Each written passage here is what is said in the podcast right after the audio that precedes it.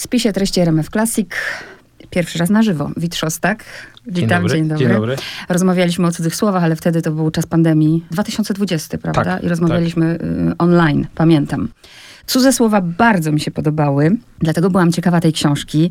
Czy to jest tak, że Wit Szostak siedzi i myśli, czym tu zaskoczyć słuchacza? Mam na myśli kompozycję, strukturę. Bo co książka, to zaskoczenie. Czy dla pana ważniejsza od opowieści jest struktura i kompozycja? Czy chodzi o to, żeby właśnie eksperymentować, szokować, czy zupełnie nie mam racji? To jest chyba trochę inaczej. To znaczy, to nie jest moja pierwsza ani druga myśl, żeby zaszokować albo sprawdzić, co już napisałem, żeby napiszę inaczej. Tylko jakaś wewnętrzna potrzeba, to znaczy szukania nowych dróg opowieści. No, żyjemy w czasach, i to, to teraz powiem jest banalne, ale w odniesieniu do literatury, ale do innych dziedzin sztuki też i twórczości artystycznej, że właściwie powiedziano już prawie wszystko albo niemal wszystko. Mamy na półkach arcydzieła wybitnych twórców, których nie przeskoczymy, jeżeli byśmy chcieli iść ich tropem.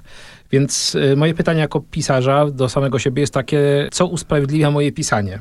No nie pisanie kolejnej powieści, które już powstawały, bo one są i zapewne są lepsze niż to, co będę w stanie napisać, ale szukanie, co jeszcze można zrobić w języku. To nie jest pusty eksperyment rozumiany jako pewna próba sprawdzenia, czy da się sięgnąć, nie wiem, lewą ręką do prawego ucha, prawda, stając na jednej nodze i tak dalej. To nie jest tego typu wyzwanie, tylko to jest próba zobaczenia, jak inne języki, inne formy, inna struktura tekstu, w tym wypadku tekstu, który zbudowany jest tylko i wyłącznie z wierszy, otwiera nas na opowieść.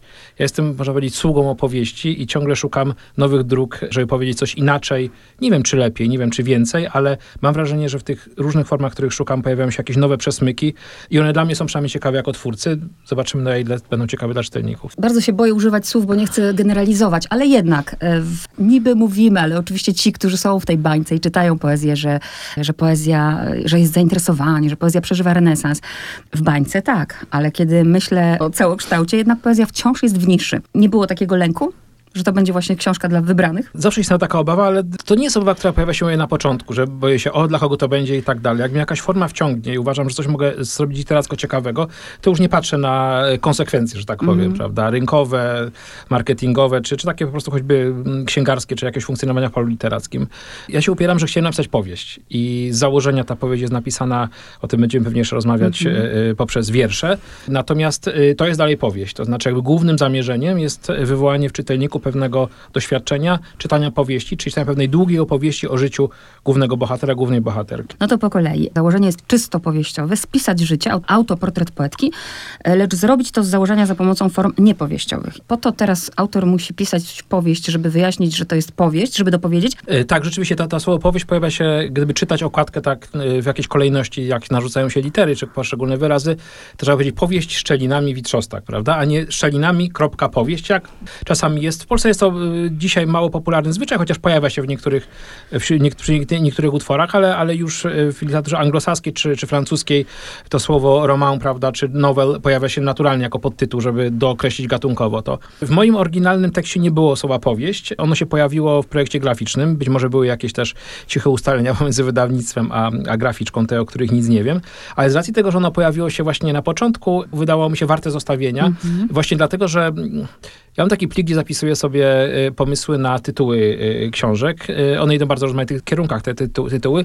I mam kilka takich propozycji, gdzie pierwszym słowem słowo powieść, rozumiana jako bezokolicznik. Powieść dzieci do domu, powieść kogoś gdzieś i tak dalej. Więc kiedy zobaczyłem powieść szczelinami, uznałem, że to jest dobry początek zdania, mm -hmm. następnego zaproszenia do wiedzenia kogoś e, szczelinami w tym sensie. Więc stwierdziłem, że ta dwuznaczność, która jest na okładce, będzie ciekawą taką zapowiedzią, a jednocześnie być może pewne wątpliwości rozwieje ludzi, którzy będą kartkowali to księgarniach i zobaczą, że tam są same wiersze w środku. Ale dowiedziałam się, że to nie była pana jakby koncepcja, tylko już wydawnictwa, tak? Tak, w pliku, mm -hmm. w pliku y, który wysłał do wydawnictwa, było, było tylko Witrzostak mm -hmm. szczelinami. Mhm. No dobra, jest to powieść, ale pisana wierszami. To teraz, czy ja mogę mówić, że, że tutaj jest narratorka, czy ja nie popełniam teraz kardynalnego błędu, czy ja cały czas powinnam używać podmiotka liryczna? Wydaje mi się, że najwłaściwszym tutaj określeniem jest narratorka, dlatego że ona jest narratorką i jednocześnie wypowiada się w formie poezji, czyli jest jednocześnie podmiotką liryczną, prawda?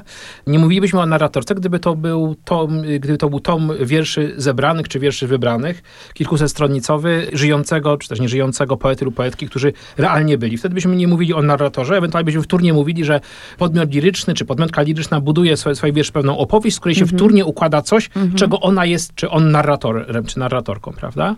Ale w tym układzie sytuacja jest odwrotna. To znaczy ja jestem powieściopisarzem, stworzyłem sobie narratorkę kobiecą, która jednocześnie nie opowiada historii tak jak zazwyczaj, na przykład w moich książkach, czy w innych książkach, w formie jakiejś gawędy, czy, czy opowieści po prostu, tylko poprzez wiersze. To, co różni też tę opowieść od innych opowieści, to jest to, że to nie jest tak, że ona wymyśla sobie, będę mówiła wierszami i teraz e, zamiast opowieści czy porcji opowieści buduje wiersze, tylko to wygląda, jak czytelnik to opuka z każdej strony, wygląda jak po prostu zbiór zebranych tomików od debiutanckiego 97 roku, wydanego do 2021. Dokładnie to wygląda tak, jak e, wiersze zebrane rozmaitych poetów, mhm. czyli tomikami chronologicznie ułożone od debiutu aż do najnowszego, bez żadnych uzasadnień, bez żadnego posłowia, bez wprowadzenia wstępu, nie znamy nawet imienia i nazwiska tejże poetki. Ja miałem kilkakrotnie takie doświadczenie, kiedy czytałem wiersze różnych poetów właśnie zebrane w jednym tomie, od tych młodzieńczych do tych już bardzo dojrzałych. Czasami to było od wierszy nieporadnych młodzieńczych do wybitnych dojrzałych, czasami było także od świetnych debiutów do już potem banalnych, późnych wierszy. To bardzo różnie bywa. Ale miałem właśnie takie wrażenie, że poza wierszami, świetnymi, przeciętnymi, wybitnymi czasami, dostaję również gdzieś mgławicową opowieść o ich życiu. Nie w takim sensie, że przenikam do życia konkretnego poety, jestem mądrzejszy, bo podglądałem tego poetę, ale on opisuje swój świat, swoje widzenie mm -hmm. świata za pomocą poezji. Stwierdziłem, że krok dalej, który ja mogę zrobić jako nie poeta, a jednocześnie powieściopisarz, to jest wymyślić takiego poetę lub poetkę, mm -hmm. stanął ostatecznie na poetce i dokonać pewnej, nawet nie mistyfikacji, bo ja nigdzie nie podaję żadnego imienia, nazwiska, biogramu zmyślonego, ale dokonać tej próby, czy za pomocą wierszy, bardzo szczególnej formy, bardzo lapidarnej, e, też bardzo odbiegającej często od y, takiego zdroworozsądkowo używanego języka, czy potocznego języka, czy można opowiedzieć coś więcej niż tylko te pojedyncze porcje tekstu? Czy one w tej fikcyjnym moim koncepcie ułożą się w taką mozaikową mm -hmm. całość, pełną pustych miejsc, szczelin właśnie, wyrw, rozpadlin, mm -hmm. ale jednocześnie mówiącą nam coś o jakiejś osobie, która gdzieś za tymi tekstami stoi. Rozumiem, ale będę drążyć. Mianowicie, to, co zrobił pan w cudzych słowach, niezwykle mi się podobało, bo tutaj przypomnijmy, że było wtedy siedmioro narratorów i Wit Szostak, który wciela się jakby w te postaci i musi jakby żyć ich życiem i mówić ich językiem, ale tutaj nie ma Wita Szostaka, bo jest ona. No to moje pytanie jest takie, to gdzie jest Wit Szostak? Czyja to jest opowieść? Bo, bo jeżeli ona y, stworzyła tę swoją opowieść, to ja nie mam znowu prawdy. Ten problem, y, o którym pani mówi, jest problemem, który jakby niezależny od tej wierszowanej formy, bo gdyby to była opowieść czysto prozatorska, to też nie mamy pewności, czy narrator e, kłamie, czy mm, e, e, tak samo jak w cudzych słowach, no prawda? Tak. On może kłamać, on może nie znać prawdy, on może zapomnieć coś, on może, jego, nasze procesy rozmaite, mechanizmy obronne naszej psychiki sprawiają, że my czasami zupełnie inaczej pamiętamy historie, które się wydarzyły, no z rozmaitych powodów, prawda? Bo, bo były traumatyczne, bo myśmy dokonali represji, wyparcia i tak dalej, więc pamiętamy je inaczej. To nie jest nawet kwestia złośliwego kłamstwa, że my mhm. świadomie zakrywamy prawdę, ale też nawet kiedy nie ma tych rozmaitych y, mechanizmów psychicznych, to też nie o wszystkim mówimy, prawda? Coś przemilczamy, coś no jest tak. wstydliwe i tak dalej, i tak dalej. Więc te opowieści pierwszoosobowe, które pojawiają się w literaturze, też nie są do końca wiarygodne. Jeżeli byśmy przyjęli za dobrą monetę, że to, co mówi narrator, jest prawdą. Mhm. I y, cudze słowa właśnie pokazują, że ta opowieść o Benedykcie jest bardzo różna, w zależności mhm. od tego, kto opowiada, więc nie da się rozstrzygnąć za bardzo który głos jest najbardziej mhm. wiodący. Mało tego, gdybym dołożył do tego głos, do cudzych słów jeszcze głos Benedykta, który sam mówi o sobie, a który jest tutaj wielkim nieobecnym, bo wszyscy o nim mówią, a on się sam nie wypowiada, to oczywiście być może czytelnik by zaufał bardziej Benedyktowi, no bo koniec końców on mówi o sobie, ale z drugiej strony być może Benedykt jest tutaj największym kłamcą, czy największym e, budowniczym iluzji, prawda? Więc być może bardziej wiarygodny jest jego ojciec na przykład, czy jego przyjaciel. No tak, ale mam wybór, bo mam aż siedem głosów. Ale to jest pewna wyjątkowość, e, powiedziałbym, konstrukcji cudzych słów. Natomiast jest wiele powieści. Też ja się posługuję wielokrotnie, e, e, posługuję się wielokrotnie narracją pierwszoosobową, ale nie wiem, Myśliwski cały czas pisze w pierwszej osobie, mm -hmm. Grasa jest pisany w pierwszej osobie i tak dalej, i tak dalej. Gdzie mamy mamy tylko tę jedną narrację, jednego narratora i żadnych innych zobiektywizowanych mm -hmm, punktów mm -hmm. widzenia, prawda? Bo autor się nigdzie nie ujawnia, tylko mamy tylko to, co opowiada nam e, e, e, narrator. Gra zaczyna, Baraszany Bebenek mówiąc, zaznaczając w pierwszym zdaniu, że e, uważa za stosowne nadmienić ten narrator, prawda, że jest pensjonariuszem zakładu dla psychicznie chorych. Z tego dobrze pamiętam to, to, to pierwsze zdanie. Od razu nas wprowadzając pewien e, e, taki jakiś dysonans, prawda, czy wprowadzając pewne, pewne napięcie, że być może to opowieść nie będzie do końca prawdziwa i wiarygodna. Więc y, ja bardzo lubię w ogóle niewiarygodnych narratorów. Mm -hmm. Wydaje mi się, że nikt z nas do końca nie jest wiarygodnym narratorem. To znaczy, to nie jest tak, że my opowiadamy całą prawdę, tylko prawdę yy, i to nie dlatego jesteśmy patologicznymi kłamcami, tylko po prostu mm -hmm. tak funkcjonuje pamięć, tak funkcjonuje opowiadanie. Kiedy o czymś opowiadam teraz, zapominam o czymś, co być może chciałem powiedzieć 5 minut temu i to nie jest kwestia kłamstwa, tylko o tym zapomniałem i być może to się w tej opowieści już nie pojawi. To są prawda? właśnie te szczeliny.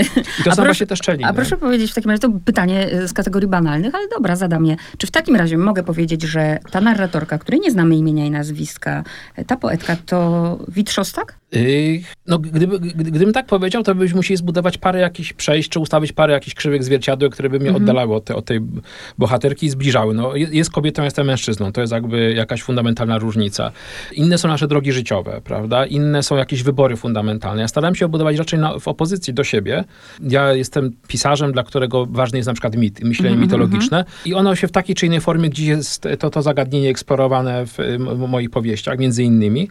E, tu starałem się, żeby ona była wrogiem mitu, żeby była kimś, kto, kto, kto, kto z mitem, takim mitoklastą, prawda, który, który niszczy wszystkie mity. E, jeżeli tylko je napotka, mhm. tam jest taki fragment, który ona mówi o mitach w sposób taki bardzo nie, nie, nie e, dla mitów niepochlebny. Więc starałem się zbudować pewnej na, na, na, na pewnej opozycji. Oczywiście zawsze jak autor konstruuje narratora, to przegląda się jakoś w tym narratorze, mhm. prawda? Ale to przeglądanie niekoniecznie musi przeglądaniem się twarzą w twarz w lustrze, tylko może być odbijaniem się, wykrzywianiem, zmienianiem czegoś i tak dalej. Jeżeli Witrzosek tam się pojawia, również wykrzywiony, to jest być może y, y, y, partner, potem były partner tejże poetki, bo pewne cechy z jego biografii są wspólne z moją biografią, pewne cechy są różne. Ja nie jestem pisarzem, który w ogóle szyfruje swoją biografię w taki prosty sposób -hmm. w literaturze. Jeżeli wykorzystuję na przykład Prokocim Nowy, w którym się wychowałem, mm, to nie dlatego, że powiedział o swoim dzieciństwie, tylko to jest jakieś nie moje zaplecze, prawda, które staram się zrozumieć za pomocą literatury.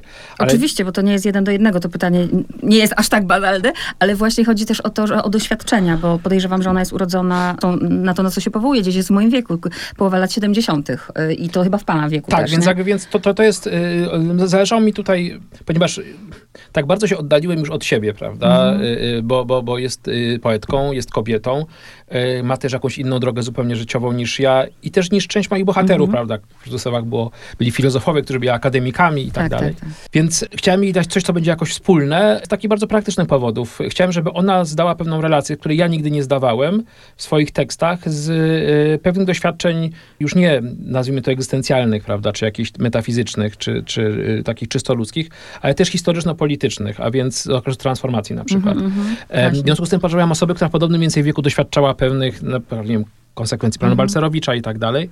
Koniec końców ona doświadcza ich o wiele bardziej niż ja kiedykolwiek, prawda? I ojciec mm. podejmuje rozmaite tak. biznesy, tam handel obwoźny, sprzedaje jakieś y, sedesy, prawda, na, na, na targach, czyli te początki lat 90. czy połowa lat 90., kiedy y, tak się rodził ten wolny rynek w Polsce. I ona na to patrzy. Patrzy na wzrastającą biedę, patrzy na, na ubożenie y, Prokocimianowego, na wyprowadzanie się ludzi, których stać na domek na przedmieściach i tak dalej, i tak dalej, prawda? Więc, więc ona pewne procesy śledzi, dlatego zależało mi na tym, żeby ona śledziła to oczami w podobnym wieku jak mhm. ja, prawda? A nie osoby dużo starszej lub dużo młodszej. Czy ja mogę po prostu tak patrzeć? Bo też starałam się na przykład patrzeć na e, spis treści i na przykład na to, jak ona była aktywna. Na przykład na w 97 roku, ile napisała tekstów, e, w 99 ile napisała tekstów, e, później w 2000, potem mamy dosyć długą wyrwę, na przykład między 2002 a 2011, bo w jej życiu się dzieją pewnie róż, różne rzeczy. Chciałabym też wiedzieć, czy to na przykład ma znaczenie, że wyrwa jest pomiędzy 2006 a 2011, tak, tak. To znaczy, y, ch chciałem, żeby tutaj grały te wszystkie elementy, y, również to, o których pani mówi, prawda? To znaczy, rzeczywiście y, nagle mamy kilkoletnią wyrwę przy dość takiej, dość regularnym i częstym publikowaniu w debiutanckich czy około debiuto debiutowych czasach, więc jakby to daje do myślenia, prawda? I teraz można w kolejnych wierszach opublikowanych po tej przerwie szukać jakichś wytłumaczeń, wyjaśnień, prawda? Ja miałem świadomość, że oczywiście moje zbudowanie tej narratorki, tej bohaterki będzie bardzo wyrywkowe i mhm. takie założenie, więc tutaj to jest książka, co do której miałem bardzo głębokie przekonanie, książki na książkę mam coraz większe takie, czy głębsze przekonanie, że tutaj o wiele większa rola jest czytelnika niż w przypadku książek, które od A do Z opowiadają wszystko, czy prawie wszystko. Nie ma książki, która mówi wszystko, nawet jeżeli jest najbardziej osadzoną w realizm e, i precyzyjną powieścią, taką XIX-wieczną, prawda? Zawsze są tam puste miejsca, niedookreślone sceny, które są nieopowiedziane i tak dalej. Ale tutaj chciałem, żeby te puste miejsca, które też bardzo dobrze współgrają z układem graficznym, prawda? Bo to jest mhm. układ, który jest typowy dla tomików poezji, a jednocześnie pokazuje, jak tu jest dużo pustego miejsca na kartce, prawda? Znaczy, czytelnik miał świadomość, jak niewiele te słowa znaczą. W takim sensie, jak e, niewielką część jej życia pokrywają, już abstrahuję od tego, że poezja nie jest zapisem w dzienniku pokładowym, tak, prawda? Wstałam, zjadłam, zażyłam leki, byłam w szpitalu, coś, nie wiem, to mi się przydarzyło, tamto mi się przydarzyło, nie wiem, urodziłam córkę i tak dalej, tak. tylko jakby to jest opowiedziane poetycko, ale nawet sama ilość tego tekstu jest jakby, tutaj daje do myślenia, prawda? Ja tak sobie obliczałem, że to jest ponad 300 wierszy w tym, w tym zbiorze, w tej powieści, więc jak to podzielimy przez, e, przez te lata, kiedy te wiersze powstawały od tego 95 roku, są pierwsze datowane wiersze do 21, no to się okaże, że wychodzi tak średnio jeden wiersz na miesiąc. Wyobraźmy mhm. sobie, że nagle zawieramy cały swój miesiąc. To jest średnio, bo oczywiście to nie jest regularnie, prawda, jak pani już zauważyła, ale gdybyśmy nawet to roz, regularnie rozłożyli, no to mamy takie porcje 6-7 wersów czasami, prawda, 8 wersów i przez miesiąc ciszy, prawda. Mhm. Co można powiedzieć o swoim życiu w taki sposób, prawda? To mhm. znaczy, jak wiele można się dowiedzieć od czczego życia, w porównaniu, gdybyśmy na przykład poznali jego wielotomowy dziennik, z takich niewielkich porcji tekstu. Więc miałem świadomość, że czytelnik sobie będzie musiał budować tę postać i każdy czytelnik zbuduje sobie ją w zupełnie inny sposób bo coś innego wydobędzie, coś innego będzie ważniejsze, coś też przeoczy, prawda? Ona też ma taki etap, wasza w późnych tych wierszach, kiedy stara się szyfrować swoje życie, prawda? Mhm. Nie ujawniać, tylko raczej zakrywać.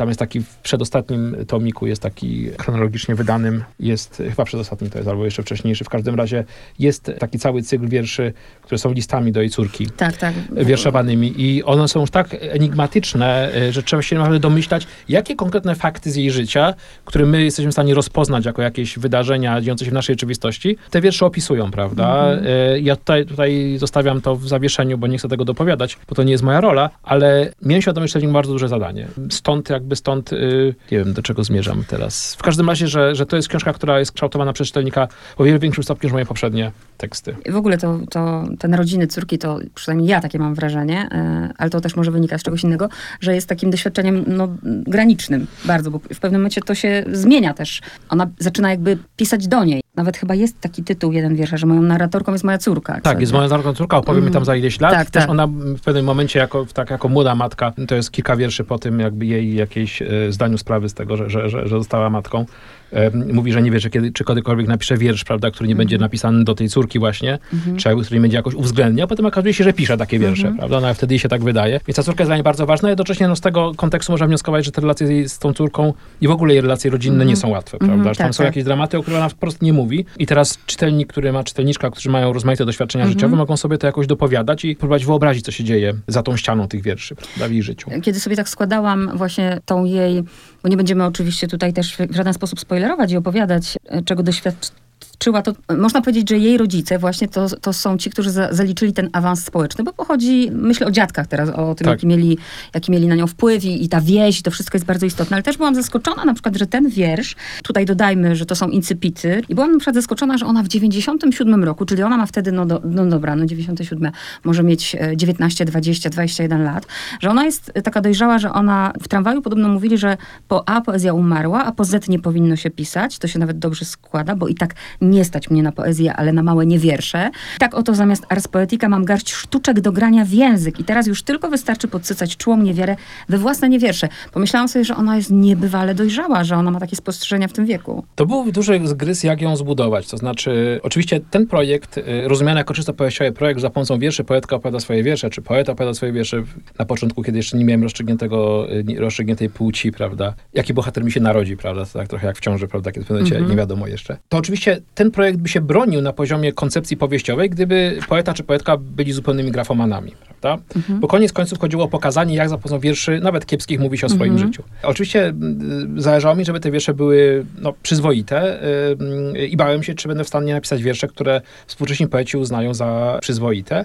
W związku z tym sięgnąłem sobie, od, od kilku lat sporo czytam poezji polskiej w ogóle, ale sięgnąłem sobie jeszcze do rozmaitych debiutanckich do, do, do tomików, no lat 90., prawda, czy mhm. pokolenia Brulionu i tak dalej. I zobaczyłem, jak Niesamowicie czasami ostre są to wiersze, prawda? Założyłem pewną ewolucję jej stylu, jej rozumienia świata. Chciałbym, żeby ona ewoluowała i mam nadzieję, jeżeli mi się to udało, to jest to jakiś tam rodzaj mojego takiego no, małego literackiego sukcesu, w sensie, że coś mi się udało zrobić, to coś z zamierzeń, że ona jakoś ewoluuje, mm -hmm. prawda? To nie musi być linearna ewolucja, że kartomik jest lepszy, przeskakuje sama mm -hmm. siebie, to nie jest konkurencja sportowa. Czasami jakby trafiają się, to też jest pytanie, dlaczego, prawda? To miki gorsze, albo słabsze, albo eksperyment jest być może nie do końca udany, który podejmuje, bo ona też szuka, ale żeby to się jakoś, ten język się jakoś rozwijał, prawda? Yy, miałem świadomość, że muszę pokryć yy, 25 lat jej rozwoju, jej życia. I pierwsze mm -hmm. wiersze, jak pani zauważyła, pisze być może licealistka, studentka, w każdym razie mm -hmm. osoba w tym wieku, bo do takich doświadczeń się odwołuje też gdzieś tam tak. pośrednio. A ostatnie wiersze pisze osoba po 40, mająca rozmaite doświadczenia yy, życiowe, cięższe, lżejsze, prawda? Nie do końca wiemy jakie. No i ten, to nie może być pisane na jedno kopyto, prawda? Przyjąłem, że nie, nie będąc poetą, bo ja nie piszę w ogóle wierszy. Mhm. Ja napisałem może w życiu jakieś, nie wiem, 10-15 wierszy, jak każdy gdzieś tam, ale, ale jako, jako pisarz nie piszę wierszy. To nie jest tak, że mam całą teczkę wierszy, które teraz jakby mhm. wyciągnę nagle i powiem akuku. Więc ja się też musiałem napisać, nauczyć pisać wiersze. Więc e, e, przyjąłem, że jeżeli będę pisał od pierwszego tomiku do ostatniego, to być może ten mój rozwój jakoś, prawda, samoświadomości mhm. poetyckiej przełoży się na e, jej samorozwój i, i, i, tak będzie. Ten porządek tego wiersza, kiedy pani mówi o A i Z, to, to jest akurat moja, moja studencka e, lektura gdzieś tam, więc założyłem, że ona może być również podobne lektury, prawda. Mhm, mhm. E, te tezy, prawda, Adorno o niemożliwości poezji, prawda, po, po, po, po, po zagładzie po prostu. Przywołał pan Kaczusza Dyckiego, gdzie szczególnie w tych w dwóch momentach bardzo wyraźnie widać, że to jest on, bo on ma to upodobanie do, do tych powtórzeń i do tego, nie wiem, nabudowywania tych powtórzeń, odnoszenia się do nich. To jest jeszcze ta poetka z, z tamtej epoki, nie, nie, tych młodych poetów, bo tutaj jest linia Tkachyszyna Dyckiego, Szymborskiej, czy ja jeszcze? Dycki jest mi bardzo bliskim poetą, ja, ja bardzo go cenię jako poetę, natomiast ja odkryłem, to nie chodzi o to, żeby się teraz usprawiedliwiać, czy wycofywać, dlatego, że, że ja nie, nie mam problemu z przyznawaniem się do jakiejś inspiracji, ale refreniczność, pewną itera, iteracyjność y, literatury odkryłem wcześniej i stosowałem wcześniej, zanim odkryłem Tkachyszyna Dyckiego, bo w Oberkach do końca świata stosowałem powtórzenia, potem Fudze i tak dalej, między na wysokości fugi, kiedy wydałem fugę, odkryłem Katarzyna Dyckiego. To można dokładnie sprawdzić, bo wtedy, kiedy, kiedy on miał taki miał złoty rok, kiedy dostał Gdynię i Nikę za piosenkę o zależności, jak uzależnieniach. To moment, kiedy ja usłyszałem w ogóle o tym, o tym nazwisku, nie będąc aż tak bardzo związany mm -hmm. z mhm. poezją. Zachwyciłem się tą poezją i ona mi towarzyszy już od lat. Natomiast moja linia, że tak powiem, refreniczności, którą zostałem po raz pierwszy w Oberkach w 2005 roku, tę książkę pisałem, czyli parę lat przed odkryciem Dyckiego, jest wzięta z Tadeusza Nowaka z W Niebogłosy. Um, więc pomyślałem sobie, że ta, ta powtarzalność, zwłaszcza w y, tekście o kulturze ludowej, kulturze bardzo refrenicznej, tworzącej teksty refreniczne i tak dalej, będzie, będzie y, ciekawa i zasadna, a potem ta refreniczność mi mhm. została, więc w jakimś sensie spotkałem Dyckiego już jako refrenista, że tak powiem, Rozumiem. i w ten sposób, ale jakby nie wypieram się tego, bo, bo, bo, bo bardzo tego poetę cenię. Oczywiście y, z perspektywy powieściowej najprościej byłoby dla mnie, gdybym skonstruował tę książkę pod względem poetyki tej poetki, nawet jak ona jakoś ewoluuje, prawda, i się zmienia, ale jako rodzaj pewnej parafrazy czy perseflażu, prawda, czyli biorę -hmm. sobie, nie wiem, kilkoro poetów Brulionu, powiedzmy, bo ona zaczyna mniej więcej w tym czasie, jest trochę mhm. młodsza od pokolenia Brulionu, ale wychowana na, na, na tych tekstach. E, można podejrzewać, zresztą jak no, to dość naturalne, prawda, że, że, że te, te, teksty czytała. I zrobić pewien rodzaj parafrazy, czy nawet persyflażu, prawda. To byłoby dość proste i myślę, że nawet bym się z tego mógł wybronić, w sensie, że no nie jestem poetą, więc wziąłem to co najlepsze z polskiej poezji tamtych lat i dokonałem stylizacji.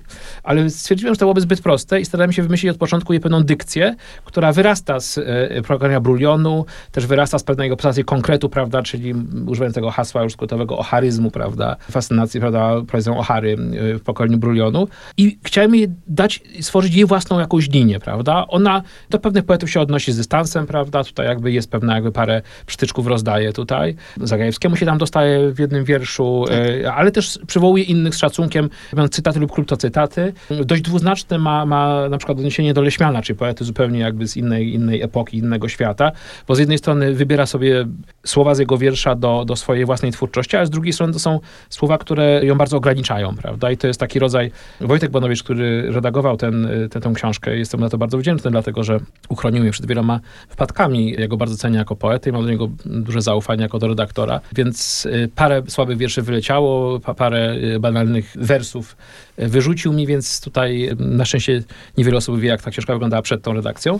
Ale właśnie w tym fragmencie, kiedy, kiedy ona przywołuje te słowa y, pisane zawsze kursywą, mrok na schodach, pustka w domu Leśmiana, to mówi, ona jakby się obijała wewnątrz trumny i nie mogła z tej trumny wyjść. Czyli te słowa z jednej strony ją y, naznaczają, a z drugiej strony nie pozwalają jej się wyzwolić, dopiero kiedy porzuca te słowa, jest w stanie tę historię opowiedzieć lepiej, czy pełniej, czy, czy, czy w jakiś otwarty bardziej sposób. Więc z jednej strony wielka miłość do Leśmiana, bo poeta, który się tak zadłuża, prawda, u innego poety jest jakby naraża się, a z drugiej strony skrępowanie tą poetyką, prawda, czy tymi słowami. Więc, więc starałem się, żeby ona była zanurzona w ten kontekst, żeby um, to była osoba oczytana w poezji swoich czasów i siłą rzeczy na dykcję każdego poety ma wpływ to, co pisze, prawda. Te linie są mniej lub bardziej widoczne. Mhm. Nikt nie buduje tylko w opozycji na gruzach, prawda, to znaczy mhm. gdzieś tam coś zostaje, czasami wbrew, czasami wbrew e, intencjom, zamierzeniom. Takie odkrycie, to na to mi zwrócił uwagę Irek Green, jak rozmawialiśmy o tym e, we Wrocławiu. Przygotowywali na rok różewiczowski nagranie, no różni piosenkarze, e, twórcy, twórcy piosenki wybierali wiersze, fragmenty Różewicza i nagrali z tego płytę. I również Marcin Świetlicki poproszony, poproszony o to. Nie wybrał żadnego wiersza Różewicza, tylko wziął fragment dramatu Nasza mała stabilizacja i okazało się, że fragmenty tego dramatu przypominają niemalże słowo w słowo tekst Filandii, prawda? Wódka nie będzie tak smaczna i tak dalej. Tam chodzi o inne pojęcia, ale też jakby podobne, proste zestawienia y, prostych doświadczeń, prostych pojęć. I okazuje się, że wypierający się przez całe, przez całe lata wpływu Różewicza na siebie Świetlicki, jednak w jakimś sensie jest, jest, jest tego Różewicza jakoś zanurzony, bo takie wielkie dykcje no siłą rzeczy przyciągają, mm -hmm. prawda? Tak jak wielkie masy zakrzywiają jakieś, prawda, trajektorie w świecie kosmicznym, tak, tak tutaj też tak jest, prawda? Więc wydaje mi się, że te linie gdzieś są widoczne. Mm -hmm. I, I, u niej są widoczne, ale chciałem, żeby była własna. Miała swoją własną dykcję i to była też moja walka, żeby wytworzyła własny język poetycki. To raz, e, o tym języku jeszcze powiemy, ale, ale właśnie to jest cudowne, że widać te linie. Ja teraz chcę tutaj powiedzieć, żeby broń Boże nie poczuli się urażeni młodzi poeci, że u nich nie, nie, niewidoczna jest żadna linia, ale jak właśnie rozmawiałam z profesorem Wyką, to jest coś takiego, że dzisiaj na przykład, no nie wiem, w moim pokoleniu, nawet jak szłam do liceum, to ja naprawdę to pamiętam, to idąc do liceum ja już wiedziałam, e, kim jest Miłosz, kim jest Herbert, kim jest Różewicz. E, później miałam też przyjemność pracować z młodzieżą i naprawdę, ja też nie generalizuję, ale mówimy, nie mówimy o bańce, tylko mówimy o przeciętnym uczniu, że jakby teraz go zapytać, e, to dla nich to jest wyrwa Miłosz i Różewicz dzisiaj i Herbert. To jest też pytanie, na ile y, poeci, którzy no, mniej więcej są w wieku albo mają takie osiągnięcia w polskiej poezji, jak wówczas mieli Miłosz Herbert czy Różewicz, mają taką pozycję w polskiej kulturze, jak mieli tamci, mm -hmm. prawda? Wydaje mi się, że jednak tamta, no z różnych powodów tu możemy dyskutować o przemianach w kulturze no i tak. tak dalej, które zaszły, ale wydaje mi się, że rola tych poetów była dużo większa, prawda? To znaczy, to były nazwiska, które jakoś wyznaczały jakieś standardy. Tak. Teraz poezja Y, nad czym ja bardzo y, ubolewam, prawda, jest jednak niszą, to znaczy jest niszą y, dość zamkniętej grupy, o tym świadczą nie wiem, nakłady tomików i tak dalej, prawda, niesatysfakcjonujące dla, dla, dla, dla poetów zapewne. Mimo, że oni robią fantastyczną robotę w języku, taką pracę u podstaw w takim nie, to nie jest dobre słowo, bo to tak sugeruje jakiś pozytywistyczny jakby trend, ale taką pracę w języku, gdzie y, mieszają tym językiem, y, wymyślają nowe, nowe sposoby. To dopiero potem przenika do, do, do, do, do prozy, mm -hmm. do eseistyki do filozofii również i tak dalej, e, ale to już nie ma tego znaczenia, już nie ma tych wieszczów, prawda, którzy gdzieś tam, przecież Herbert, e, legendę Herberta budowała jego jakaś niezłomność polityczna, prawda, mhm. legendę Miłosza budowała jego imigracyjność i też pewne powiedzenie niesystemowi, prawda. Być może właśnie dlatego najsłabiej był rozpoznawany jakoś Różewicz, prawda, który, którego zaangażowanie takie ewidentne w sprawy polityczne w czasach PRL-u było mniejsze, bo jakby to była, inna była jego droga, prawda. Więc jednocześnie ci poeci, poza tym, że tworzyli wiersze, mhm. eseje, inne, inne inne formy literackie, jednocześnie byli pewnymi autorytetami moralnymi. Słusznie czy nie, to o tym możemy dyskutować. Teraz chyba y, y, y, ta rola się radykalnie zmieniła, stąd też nie ma tego pasa transmisyjnego dla ich poezji, prawda, która gdzieś tam była dopowiedzeniem tej postawy no, moralnej, politycznej, etycznej, jakkolwiek to nazwiemy. E, teraz trochę o języku, bo jak tutaj mamy, że właśnie jest to autoportret poetki za pomocą form niepowieściowych, to chcę zapytać, co jest niepoetyckie w tym języku, bo oprócz tego, że rzeczywiście mm, to jest oszczędny język. Mamy wiersz wolny, mamy, mamy powtórzenie, mamy metaforę, mamy przerzutnie. To jest bardzo dużo tego, co w nawiasach. Nawiasy pełnią różną rolę. To znaczy, bo jakbyśmy wzięli jakieś takie najważniejsze utwory, gdzie ona te nawiasy stosuje, czasami to jest kilka, kilka pięter tych nawiasów, tam trzech, mhm. w jednym chyba nawet cztery, ale tak. trzy piętra tych nawiasów się budują. Z tych wierszy stworzyłaby się jakby bardzo złożona teoria, jak stosuje nawias.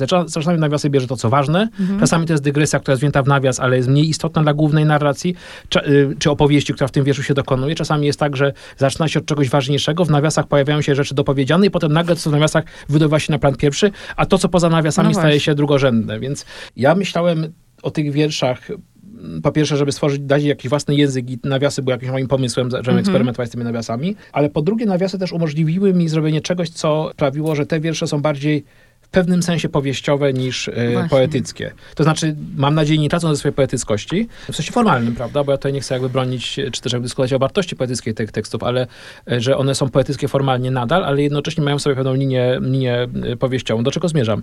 Tekst, który jest dla mnie chyba najważniejszym tekstem w moim myśleniu o powieści i odkrycie go, kiedy już pis- napisałem parę książek, było przełomem jakimś w moim myśleniu jako czytelnika i pisarza opowieści, to jest słowo w powieści, słowo w powieści Michaiła Bachtina. No i tam jeszcze ta książka o tym o, rozmawialiśmy ostatnio, o Dostojewskim. Tak. tak, tak. I teraz y, różnica fundamentalna między powieścią a poezją Bachtina, można z tym dyskutować oczywiście, bo to jakby jest sprawa otwarta, nieostateczna przecież, y, jest to, że poezja jest, po, powieść jest wielogłosowa i dopuszcza rozmaite języki. Te właśnie cudze słowa, stąd jakby ja, tak. ja ten tytuł y, wziąłem wprost terminologii Bachtina do poprzedniej powieści.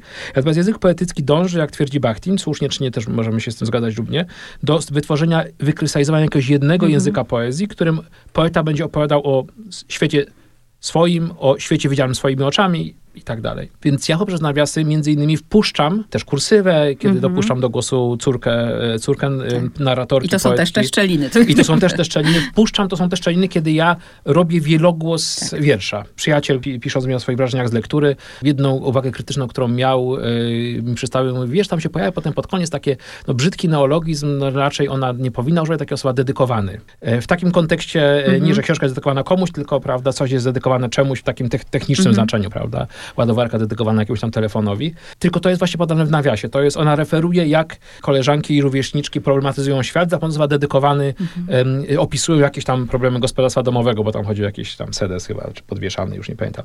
W każdym razie, więc ona może wprowadzać bardzo rozmaite języki i dzięki tym nawiasom między innymi te języki przenikają, prawda? Jest mhm. taki e, e, wiersz, kiedy ona schodzi do piwnicy po ogórki tak. i tam pojawiają się w nawiasach całe te graffiti, czy właściwie no, napisy, które e, w dużej mierze or, ordynarne, prawda, które gdzieś tam, gdzieś tam na tych korytarzach prokocimskich i schodach, prawda, się znajdują, a potem nagle to się przemienia, prawda, więc jakby, więc y, to był mój pomysł na polifonię wiersza, taką wewnętrzną, jeden, jeden z kilku, dlatego to są wiersze, które, y, te, te z nawiasami, ja bym bardzo chciał usłyszeć kiedyś przeczytane przez y, aktorkę, bo myślę, że tutaj aktor tego nie powinien czytać, tylko aktorka, ale w taki sposób, żeby te nawiasy były słyszalne, żeby to, co widzi czytelnik, tę strukturę syntaktyczną tego wiersza, mm -hmm. prawda? Tu ma coś w nawiasie tym najmniejszym, potem coraz większym i tak dalej, żeby to głosowo było oddane i słuchając tego, nie wiem, w radiu czy, czy, czy w jakimś audiobooku, żeby może to było usłyszeć.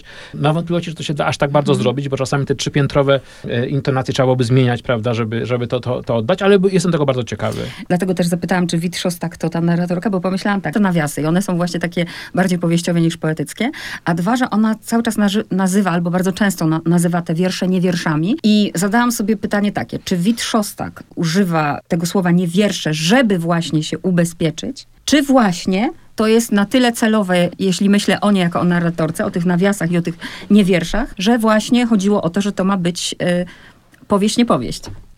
Na to nie pytanie, wiem, czy zrozumiał.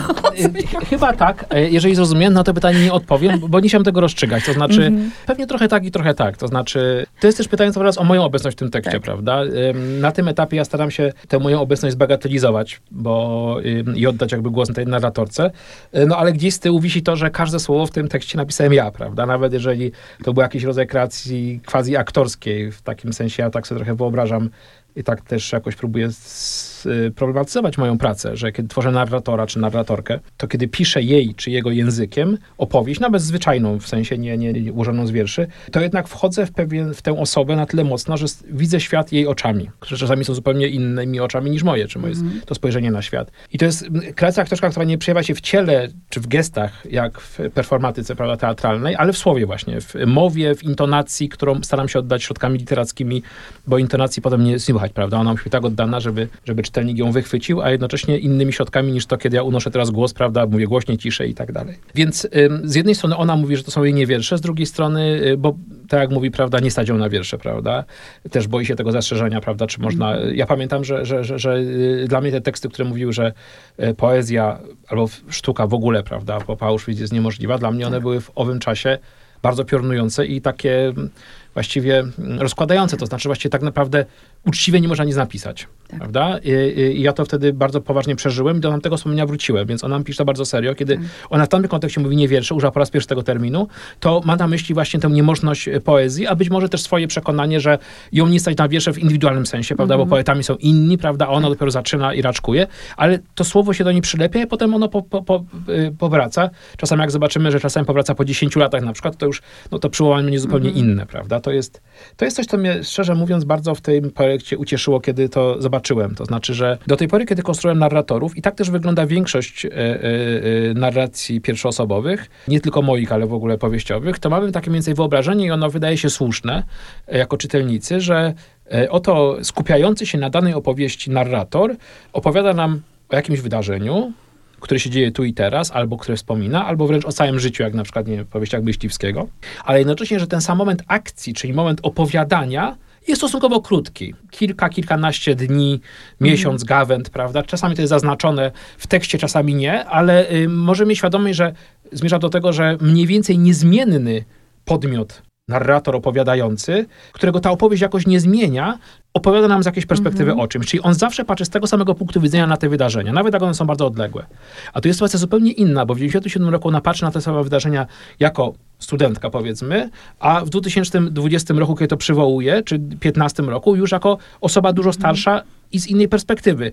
Kiedyś to się dzieje y, y, na, na, żywo, potem w tym tomiku, tam jest taki jeden z ostatnich tomików, przed tym ostatnim zamykającym, segregacja odpadów, gdzie ona wykreśla ze swoich wierszy tak. pewne słowa, dokonując pewnego swoistego recyklingu. Widać, jak ona inaczej patrzy na to, na pewne, na pewne doświadczenia, bo jest już starsza, mm -hmm. co nie znaczy, że jest mądrzejsza, ale mm -hmm. jest starsza po prostu. Trochę dojrzalsza, ale może też trochę y, ba, zbyt, ba, ba, za bardzo odległa od tamtych wydarzeń, żeby widzieć je tak ostro jak kiedyś, widzi coś innego i tak dalej, i tak dalej, więc y, nagle uświadomiłem sobie, że mam narrator autorkę, która, nie pamiętam, to jest chyba 11 czy 12 tomików, te 12 razy na przestrzeni ćwierćwiecza będzie nam mówiła o tych swoich 12 punktach tak, widzenia. Tak, tak. Więc y, y, i to mnie... Y, Ale nawet jak ona się zmienia, to dochodzi do, do bardzo podobnych wniosków i nawet później mówi o tym prostszym językiem niż jak, miała, jak była w 97 roku, kiedy ona się w ogóle zastanawia właśnie nad tym, czy ona w ogóle powinna to pisać, czy to jest w ogóle ważne. Tam jest nawet taki wiersz, gdzie ona mówi, że ten wiersz nie uratuje komuś życia, prawda? Tak. E, to, to, to, było dla mnie właśnie takie, że ona sobie jakby, no, no ale pisać, nie pisać wtedy. Tak, wiesz o bezdomnym, bezdomnemu tak, nie tak, pomógł. Tam, tak, no i tam tak, jest tak, kilka takich jeszcze, tam jest taka litania trzech chyba takich. A skoro o wykreśleniach, bo w cudzych słowach to właśnie zrobiło na mnie wrażenie, ja już teraz rozpoznaję styl Wita Szostaka, jak czytałam Agle Radkaraka, bo wydajecie w tym samym y, czasie i w tym samym wydawnictwie i zbieracie bardzo dobre recenzje, recenzje i w Agli też są wykreślenia. Ja mówię, o, Wit Szostak, nie? Od razu Wit Szostak zauważyłam. Ale byłam też ciekawa, dlaczego w takim razie, no bo już to w cudzych słowach znałam i te wykreślenia y, są dla mnie cenne, ale zabrakło mi tego, żebym ja widziała, no, y, jak ona pracuje nad tymi wierszami. Tak. Przepracowany, jest, y? Te, te, te Ten... daty, y, one sugerują, bo one są jakby no, naśladowaniem tej formy, -hmm. jakbyśmy wzięli no, do, dowolne wiersze, prawda, zebrane, czy wybrane, bo one są przesiane, to, to, to, y, to widzimy, to, to jest data pierwszej edycji. -hmm. Znaczy, to nie jest gdzie powiedziane poza tekstem, ale tak, tak. ten układ, prawda, edytorski jakby to sugeruje, więc jakby dostajemy coś gotowego, -hmm mhm. nad czym ona pracowała, chociaż ona przynajmniej stara się uchodzić za osobę, która nie pracuje nad tak. wierszami. A jeszcze mi proszę powiedzieć, bo może y, to też mnie zainteresowało, dlaczego zaczyna się od drugiego? Tak, bo to jest też kolejny zabieg, którego tutaj użyłem, mianowicie y, nie ma drugiego wiersza i nie ma wielu innych. One mhm, są w pierwszych tomikach numerowane rzymskimi, rzymskimi y, liczbami, cyframi. Y, chciałem, żeby się uniknąć tytułów. Daję, mhm albo prawda, są mamy numerki, albo, tak. mamy, albo są incipity potem. Chciałem, żeby czytelnik uważnie przyglądając się temu zobaczył, że to już jest przesiane. Nie wiemy do końca, czy to jest kwestia redaktora, czy to jest kwestia... To, ja, ja to odkryłem czytając wiersze zebrane mniej więcej rok temu Jacka Podsiadły i to nie był ten wielki wybór, gdzie właściwie są wszystkie chyba wiersze, czy prawie wszystkie, dwutomowy, tylko to była taka skromniejsza antologia przez Piotra Ściwińskiego zrobiona parę lat temu, wydana w Biurze Literackim chyba. I tam są, zaskoczyło mnie, że parę tomów mm. Śliwiński, rozumiem porozumiem z autorem, ale jako autor antologii ma do tego prawo. Mm. Wybrał tylko 3-4 wiersze, chociaż no, w oryginalnym mm. tomiku było ich powiedzmy 30 no, mniej więcej. Zresztą jest pierwsze, nie jest pierwsze, nie? Pierwsze nie jest mhm. pierwsze, prawda? I pierwszy wiersz nie jest pierwszy. Nie wiem, jak brzmi tak. pierwszy wiersz, e, pierwszy wiersz e, tej autorki Potem jeszcze zastosowałem taki jeszcze jeden zabieg. y, Pod koniec znajdują się wiersze rozproszone i tam znowu niejako czas wraca, bo one są pisane do tego 95 roku aż do 2017 czy 18 bodajże. Więc jakby znowu mamy moment cofnięcia się, prawda? Wrócenia do tej młodzieńczej jeszcze dykcji, prawda? I potem przejścia jeszcze raz takiej rekapitulacji z pytaniem, czy te wiersze rozproszone to są te mniej wartościowe, które nie wyszły do tomiku, czy nie wyszły z jakichś innych powodów, a teraz jakby zostały zebrane i, e, i być może coś dopowiada, mówią więcej o, o niej, niż gdybyśmy ich nie poznali, prawda? Zresztą tam jest kilka wierszy, do, do których ona się odwołuje we, wcześniej- we wcześniejszych tomikach, których nie ma, tutaj czytelnik nie poznaje. Pod koniec y, y, y, taki jest jeden wiersz o ciele i seksualności i, i o- to on jest przywołany tam w jednym, w jednym, w jednym I, z I w ogóle też, jakie to jest cudowne, jak ona odkrywa język, jako, już jako dorosła kobieta, ale odkrywa ten język na nowo dzięki swojej córce. Mówi Tak. właśnie, a, a propos tego, że e, to jest kobieta, jeden miałam taki zgrzyt, ale też jestem ciekawa, taki zgrzyt, ale to, to znowu jest przez moje, bo jestem kobietą, e, pewnie przez, przez moje doświadczenia, kiedy jest taki moment, gdzie ona już zamieszkuje z partnerem, e, meblują się i tak przynajmniej stereotypowo w życiu jest tak, że to kobieta mebluje facetowi dom. Nie, nietypowe dla kobiety, nie? To, że odpowiedź taka najprostsza jest taka, że pewnie też kobiety są różne, prawda? Mhm. Bo to oczywiście to nie, nie ma jakiegoś monolitu y, kobiecości naprzeciwko drugiego monolitu męskości, prawda? Ja myślę, że to jest jakby duża płynność, jeśli chodzi o rozumienie świata, Mhm. e, e, emocje i tak dalej pomiędzy, pomiędzy kobietami a mężczyznami. Zależało mi na tym, żeby, to znaczy jej zależy, y, a mnie pośrednio też jako, jako autorowi, żeby ona pokazała to swoją y, nieprzystawalność do tego nowego mieszkania, prawda, że ono jest, y, że to panowanie tego mężczyzny, prawda, jest tutaj jakby wszechogarniające, można powiedzieć, to jest jego mieszkanie, zasobów rodzinnych jego rodziny, prawda, o której wiemy też coś, inno, coś niecoś z wcześniejszych z wcześniejszych uszczypliwych wierszy, kiedy akurat nie, nie są parą, prawda? Bo oni na początku są parą, Tak, potem nie są parą, no znowu są parą, no znowu nie są parą, więc jakby te wiersze z różnych etapów też różnie o nim mówią. E, najczęściej niezbyt dobrze on się tego przyznaje, że właściwie, że nie pisze wierszy, prawda, o miłości, w sensie, że jak jest jej fajnie z tym facetem, ale sugeruje, że są takie chwile, prawda? Natomiast tutaj chcę napisać o swoim, doświadczeniu jednak bezdomności pewnej, to znaczy jednej takiej bycia turystką, Tak, tak, tak. jak ona z tą walizką tam przychodzi, prawda, i się wprowadza do gotowego już mieszkania. To też nie jest dziennik, prawda, bo tam jest, są też liczba mnoga, że meblujemy i tak Mhm, dalej, a, ale jednocześnie jakby jest ta dominacja mężczyzny gdzieś tam, prawda, kiedy on mówi, tu możesz położyć swoje rzeczy, prawda, y, y, w takim sensie, że on oczywiście jest gościnny i przyjmuje ją, ale jednak ta hierarchia jest bardzo wyraźnie ustawiona, Mhm. prawda, i ona tutaj y, przenika się y, ten dyskurs, powiedzmy, y, patriarchalny, prawda, Tak. z dyskursem własności, prawda, to jest po prostu jego mieszkanie, jego rodziny, prawda, i, e, e, a nie ich wspólne gniazdko, które sobie, na które się złożyli, wzięli kredyt, który spłacają. Tak, nie, nie było tego patriarchatu w dzieciństwie, bo dziadek trzaskał, jedyny wy, forma wyrażania buntu u dziadka było, kiedy trzasnął drzwiami. Czemu ona taka jest? To jest oczywiście pytanie, które ja, ja- nie mam dobrej odpowiedzi, dlatego że y, tak samo jak rozmawialiśmy o cudzych słowach, y, ja, tak jak No nie znam tak. prawdziwego życia Tak. Benedykta y, Rysia i nie mam go zapisanego w jakimś sekretnym pliku opatrzonym hasłem, co mu się naprawdę wydarzyło i co się, to jakby to jest tylko to, co jest dane czytelnikowi. No to zadam takie pytanie. Tak samo tutaj. Na to może pan odpowiedzieć. Czytam sobie jakąś antologię poezji, każdy z nas ma ulubionych poetów, pan już wymienił też. No to mamy poetkę, której imienia i nazwiska nie znamy. Przeczytaliśmy właśnie jej antologię. Y, Co sobie z tej poezji y, wziął Witrzostak? No ja sobie wziąłem sobie coś innego niż czytelnik, bo y, pisząc te wiersze y, miałem trochę inne wejście w ten tekst, prawda, niż, niż, y, niż to. Odpowiem na to pytanie, potem chciałem mm do, do, do tamtego. Pisząc tę książkę, pisząc ją kobietą uproszczeniu, prawda, czyli y, podmiotką, która, narratorką, która jest kobietą, chyba bardziej zrozumiałem pewne napięcia, które są pomiędzy kobietami a mężczyznami w takim wymiarze, nazwijmy to dyskursu patriarchatu, prawda, walki z patriarchatem i tak dalej, prawda. To jest coś takiego, że no, będąc w tym sensie uprzywilejowanym, prawda, będąc mężczyzną, i tu możemy dopowiadać, prawda, rozmaite moje cechy, które mnie stawiają w takiej pozycji, no, w dzisiejszym świecie uprzywilejowanego, prawda, z dużego miasta, wykształcony, biały, tak heteroseksualny i tak dalej, to sprawia, że mając pewne przywileje, nie ma się świadomości, że się je ma, prawda. Wydaje się, że to jest takie naturalne jak powietrze, którym oddychamy, prawda. Nie widzimy tego powietrza, ale go mamy, prawda. Więc dopiero odbicie, e, e, wyobrażenie sobie innego życia, zrobienie tego uczciwie, a nie tendencyjnie, bo oczywiście można napisać jakąś taką powieść tezą, prawda, em, która udowodni, że kobiety mają lepiej niż faceci, albo że mają dużo gorzej niż faceci, albo że mają tak samo. Jakby nie chodziło mi za, o jakieś założenie e, wstępne, tylko zobaczenie uczciwie e, poezją e, dużo mi dało, prawda. To ona też jest bezlitosną obserwatorką mężczyzn. Chciałem patrzeć na siebie, e, ale też na innych mężczyzn w sposób e, bezlitosny, ostry, pozbawiony jakichś złudzeń, które na ogół mamy, e, patrząc w lustro, prawda, i każdy chce się trochę widzieć lepszym niż jest, prawda, na ogół. Chciałem jakby, żeby ona e, tym swoim ostrym spojrzeniem odzierała nas z tego. Więc, więc ja się tego nauczyłem pisząc, prawda? Nie wiem, czego się nauczy czytelnik, czytelniczka, kiedy będzie miała kontakt z tekstem już gotowym.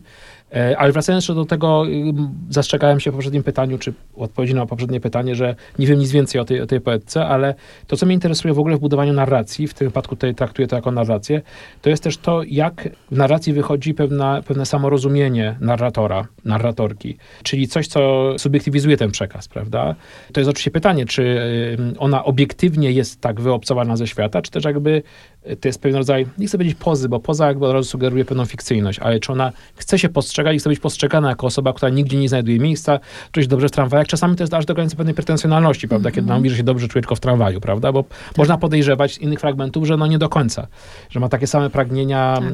y, zadomowienia jak inni tylko nie wychodzi, w związku z tym, prawda, mhm. chce, y, y, chce, chce, chce y, wykreować z siebie taką istotowo bezdomną, niepotrzebującą domu nomadkę, która, która mnie ta gra tego samopoznania, samorozumienia, iluzji samorozumienia wyrażanych w tekstach, w tym akurat w wierszach, mnie szalenie fascynuje pisarsko. Że to nie jest tak, że ktoś mhm. jest taki, jak myśli o sobie tak, i tak. o tym po prostu pisze, prawda? To tak jak z tymi wierszami. Nie chcę pisać wiersze, ale mówię, że to są nie wiersze. Tak, no więc właśnie, prawda, mhm. więc być może czy ona się asekuruje, tak już abstrahując tego, czy ja się asekuruję, bo to jest mhm. zupełnie inne. Tak. Mnie w tym tekście wprost nie ma, prawda? Czy ona się asekuruje, czy naprawdę uważa, że już wiersze są niemożliwe, czy to jest taki rodzaj takiego bezpiecznika, ja tylko piszę nie wiersze, mhm. prawda? Zostawcie mnie, nie krytykujcie mnie za te wiersze, więc jakby ta gra z czytelnikiem ciągle, z odbiorcą, z lustrem, prawda, jest dla mnie fascynująca w ogóle w konstruowaniu narratorów. E, no i tutaj jakby też starałem się jakby ją tak pokomplikować. Jeszcze dwa pytania, bo teraz sobie zadałam sama to pytanie, jak ja czytam antologię, bo jak czytam tomik, to rzeczywiście najpierw biorę, ja sobie przeglądam, nie czytam tak od początku do końca. Najpierw przeglądam, potem rzeczywiście jak mam tomik, to czytam od pierwszego do ostatniego wiersza. Czytam antologię, to naprawdę bije się teraz w piersi. Ja w ogóle nie czytam antologii od początku do końca czy w wypadku tej antologii ma, ma, to sens? Bo jak się nie przeczyta od początku do końca, to też się jej nie zrozumie. Ja nie wiem, czy nie zrozumie, dlatego że możemy sobie wyobrazić teoretycznie w tym fikcyjnym świecie, w którym, wyobrażonym świecie, prawda, jakimś możliwym, w którym istniałaby ta poetka i byśmy na nią natrafili, moglibyśmy ją spotkać powiedzmy w około roku 2010 mhm. na przykład i trafić na jej tomik poezji, kiedy ona pisze o dziecku. Tak. A potem sięgając do tych poprzednich tomików, zainteresowanie moglibyśmy zrekonstruować jej sobie jej, jej, młodość, w sensie poetyckie przedstawienie jej młodości i innych wcześniejszych jakichś napięć, problemów, dylematów. Więc wydaje mi się, że można to na rozmaite sposoby. Dla pewnego ułatwienia te wiersze są ułożone linearnie, chociaż to nie jest do końca prawda, bo tam widać, że one się zazębiają, prawda? Mm. Te, y, y, tam są takie dwa tomiki, ja nazywam sobie roboczo poematami, bo one mają trochę inną tak. strukturę. One różnią się i stylistycznie, i, i formalnie od, od, od tych takich zwykłych zbiorów tomików, prawda, gdzie się zbierze ileś wierszy, powstały w jakimś okresie i się z tego robi tomik. E, one są raczej takimi dłuższymi opowieściami, chociaż też za pomocą środków poetyckich zrealizowanymi. Widać, że się pewne zazębiają czasowo, przechodzą, prawda. Ona już pisze, y, już na przykład urodziła, prawda, w, w jednym tomiku, a ukazujący tak. się później fragment, prawda, y, mówi o tym, jak jest w ciąży, prawda, czy, czy, na odwrót, prawda, że tutaj jeszcze jest w ciąży, tu już urodziła i tak dalej, więc jak widać, że to nie jest takie proste szwy, że jeden etap, drugi etap, trzeci etap, prawda, pomijając to, że oczywiście, że te, te akurat poematy, jak je sobie roboczo nazywam, one są akurat oparte na retrospekcjach, więc ona tam bardzo często wraca do wydarzeń, które, które są wcześniejsze.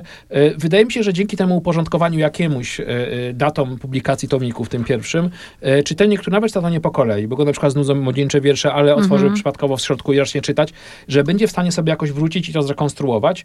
Być może będzie tak, że będzie to, to, to jak po, się czyta na ogół poezję, prawda? Jako pojedyncze, zamknięte całości, z których niektóre są lepsze, niektóre są gorsze, a z których dopiero wtórnie buduje się jakaś całość. Ja mam taką doświadczenie wielokrotne, to już, to już mówiłem, lektury takich właśnie antologii, taką quasi powieściową, to znaczy, że i na ogół czytamy dość żarłocznie, w takim mniej uważnym niż przy czytaniu poezji zazwyczaj trybie, ogarniam całość, a potem wracam sobie do zaznaczonych fragmentów. Czasami jest wiersz, nad którym siedzę, do którego wracam przez kilka lat, prawda, do jakiegoś tomiku. Czasami z jakichś powodów jakiś okres twórczości danego poety mi nie odpowiada, albo no, mniej mi leży, więc do niego w ogóle nie wracam. Więc jakby to jest bardzo subiektywna taka, e, no niesprawiedliwa względem tekstu lektura, ale mam takie lektury powieściowe takich antologii i starałem się jakby pisząc to oddać mm -hmm. tę dynamikę.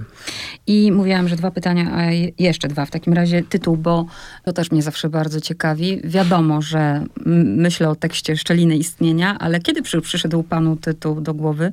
Y, bo to, to, też mnie właśnie ciekawi, jak autor o tym myśli. Już powiedzieliśmy parokrotnie w tej rozmowie, czym są te szczeliny. One mogą być bardzo, prawda, różnorodnie rozumiane.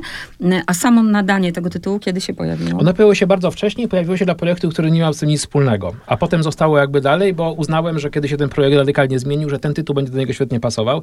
I mimo, że ostatecznie wyszło mi coś nie do końca takie, jak planowałem, znaczy to, ten, to ewoluowało, Aha. ale uważam, że ten tytuł dalej do tej mojej koncepcji pasuje.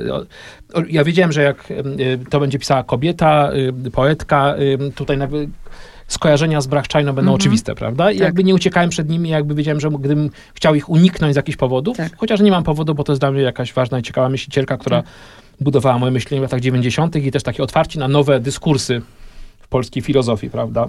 Takie mniej akademickie, jednocześnie bardzo świeże i odświeżające, więc jakby nie, nie, nie, nie, nie miałem powodu, żeby zacierać ślady. Wtedy bym zmienił tytuł, gdybym chciał, żeby tego w ogóle uniknąć.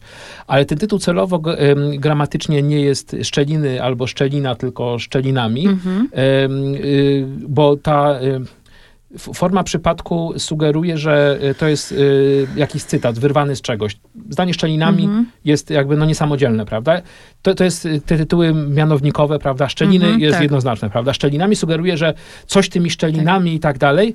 E, no i tekst e, polskiej... Bardzo dużo tam mamy zresztą tego w, tek, w wierszach. Tak, tak. I tam kilka, kilkakrotnie tak. ten kontekst przywołuje, prawda? Ale te, tekst jest wzięty wprost z, z początku drugiej części Dziadów, kiedy guślarz mówi tam zakrycie drzwi do kaplicy, stańcie dookoła truny, żadnej lampy, żadnej świcy, na oknach zawieście całuny, niech księżyca jasność blada, szczelinami tu nie wpada. Te słowa pozmieniane w kilku -hmm, wierszach się -hmm. pojawiają. Pierwotnie to było zamyślone i dlatego te, mówię, mówiłem o tych też, przywołałem te poematy jako swojego rodzaju, swojego rodzaju literackie czy poetyckie dziady, przywoływanie zmarłych, zobaczenie na ile oni kształtują, współkształtują nasze mm -hmm. życie, e, ponieważ to jest też powieść, w związku z tym tam e, niektórzy zmarli mają znaczenie i mhm. pojawiają się fabularnie w pewnym momencie, nie chcę tutaj uprzedzać tak. e, i spoilerować, prawda, bo tam jest kilka, mam wrażenie, nadzieję też zaskoczeń dla czytelnika fabularnych, ale rzeczywiście e, e, ci zmarli i dziadkowie i inni tak, tak. członkowie tak. rodziny odgrywają rolę, więc to był pomysł na, na jakąś trawestację obrzędu dziadów, stąd jakby to słowo szczelinami. Bardzo mi się podobało e, ten taki zwyczaj, który niektórzy pisarze mają, żeby jakąś powieść zastytułować z pewnym hołdem dla jakiegoś wielkiego tekstu swojej mm. kultury, prawda? Kiedy, nie wiem, Faulkner powiedzmy bierze fragment z Hamleta do Wściekłości i Wrzasku i tak dalej, i tak dalej.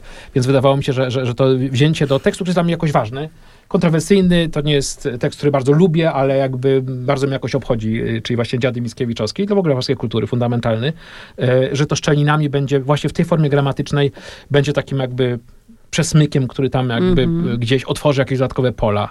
E, e, dla lektury. A ostatnie pytanie. Mamy sobie człowieka zupełnie nie siedzącego w literaturze, naprawdę idzie sobie do Empiku i widzi tę okładkę. Czy pan konsultował okładkę, czy ona przyszła do pana już gotowa? Ona też jakby może przywoływać różne skojarzenia. Ja jestem zachwycony tą okładką. Zachwycony i to, ten zachwyt nie był czystym zaskoczeniem, dlatego że e, ja współpracowałem z Patrycją Podkościelny, która zrobiła okładkę do tej książki e, wcześniej już, to znaczy do trylogii krakowskiej, do drugich wydań e, w Powergrafie ona robiła okładki i muszę zaznaczyć, że do tych Hochołów to była pierwsza okładka książkowa. Ona wtedy miała już bardzo duże doświadczenie jako graficzka, jako też ilustratorka prasowa. E, tak się zresztą poznaliśmy, bo ona w miesięczniku Znak ilustrowała cykl takich moich małych prus Mitologia Wielkiej Płyty i tam w ogóle dowiedziałem się o istnieniu Patrycji i o jej pracach. I kiedy pisałem tę książkę, uświadomiłem sobie, że tak mniej więcej w połowie, czy może nawet wcześniej, że moja bohaterka, czyli ta poetka, y, y, jest dziewczyną z grafik Patrycji. Ona bardzo dużo y, rysuje, maluje innymi technikami, drąży postaci kobiecych, bardzo cielesnych, bardzo zmysłowych, ale jednocześnie bardzo niezależnych, zbuntowanych, skrzywdzonych. Te, jej, ich twarze, ich ciała są takie bardzo wieloznaczne. Tam się kryją jakieś niesamowite dramaty w tych postaciach. Mhm. E, I stwierdziłem, że, że, że moja poetka musi mieć, musi mieć twarz namalowaną przez Patrycję e, Podkościelny, E, w związku z czym zasugerowałem to w wydawnictwie. Mamy bardzo dobre układy z, z Kasią Kosik i z Rafałem. E, e, słuchamy się i właściwie nie mam, nie przyjąłem żadnego konfliktu między nami, jakiegoś takiego twórczego, że ja się przy czymś upierałem, albo oni przy czymś, jakby to wszystko jest jakby zawsze dyskusją. Im się ten bardzo spodobał.